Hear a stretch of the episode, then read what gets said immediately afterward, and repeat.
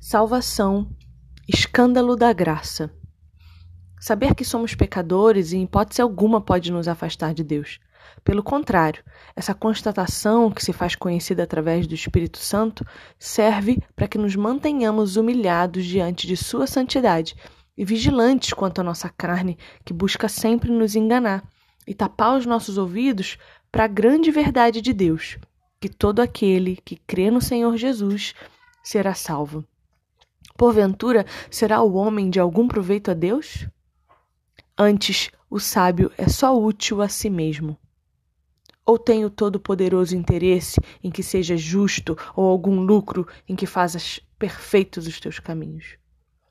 Alguém é capaz de ensinar ciência a Deus, a Ele que julga os que estão nos céus? Portanto, não há o que você possa fazer que surpreenda a Deus. Entenda que Deus é seu pai, cuida de você, conhece seu coração e sempre sabe o que é melhor para sua vida. Não há em você novidade nenhuma que pegue o Senhor dos Exércitos de surpresa ou que o faça menos ou mais poderoso sobre todas as coisas. É pela graça exclusiva de Deus que somos salvos.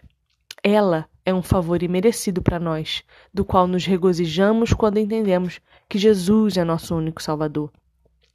Nenhum de nós merece salvação, o perdão e o amor de Deus.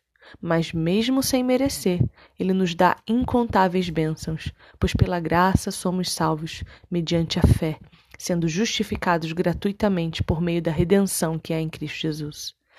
Que a verdade de Cristo esteja em nós e que assim possamos viver da graça e que ela nos baste para termos alegria em nossos corações esperançosos da volta de Cristo pois aquele que é a palavra tornou-se carne e viveu entre nós.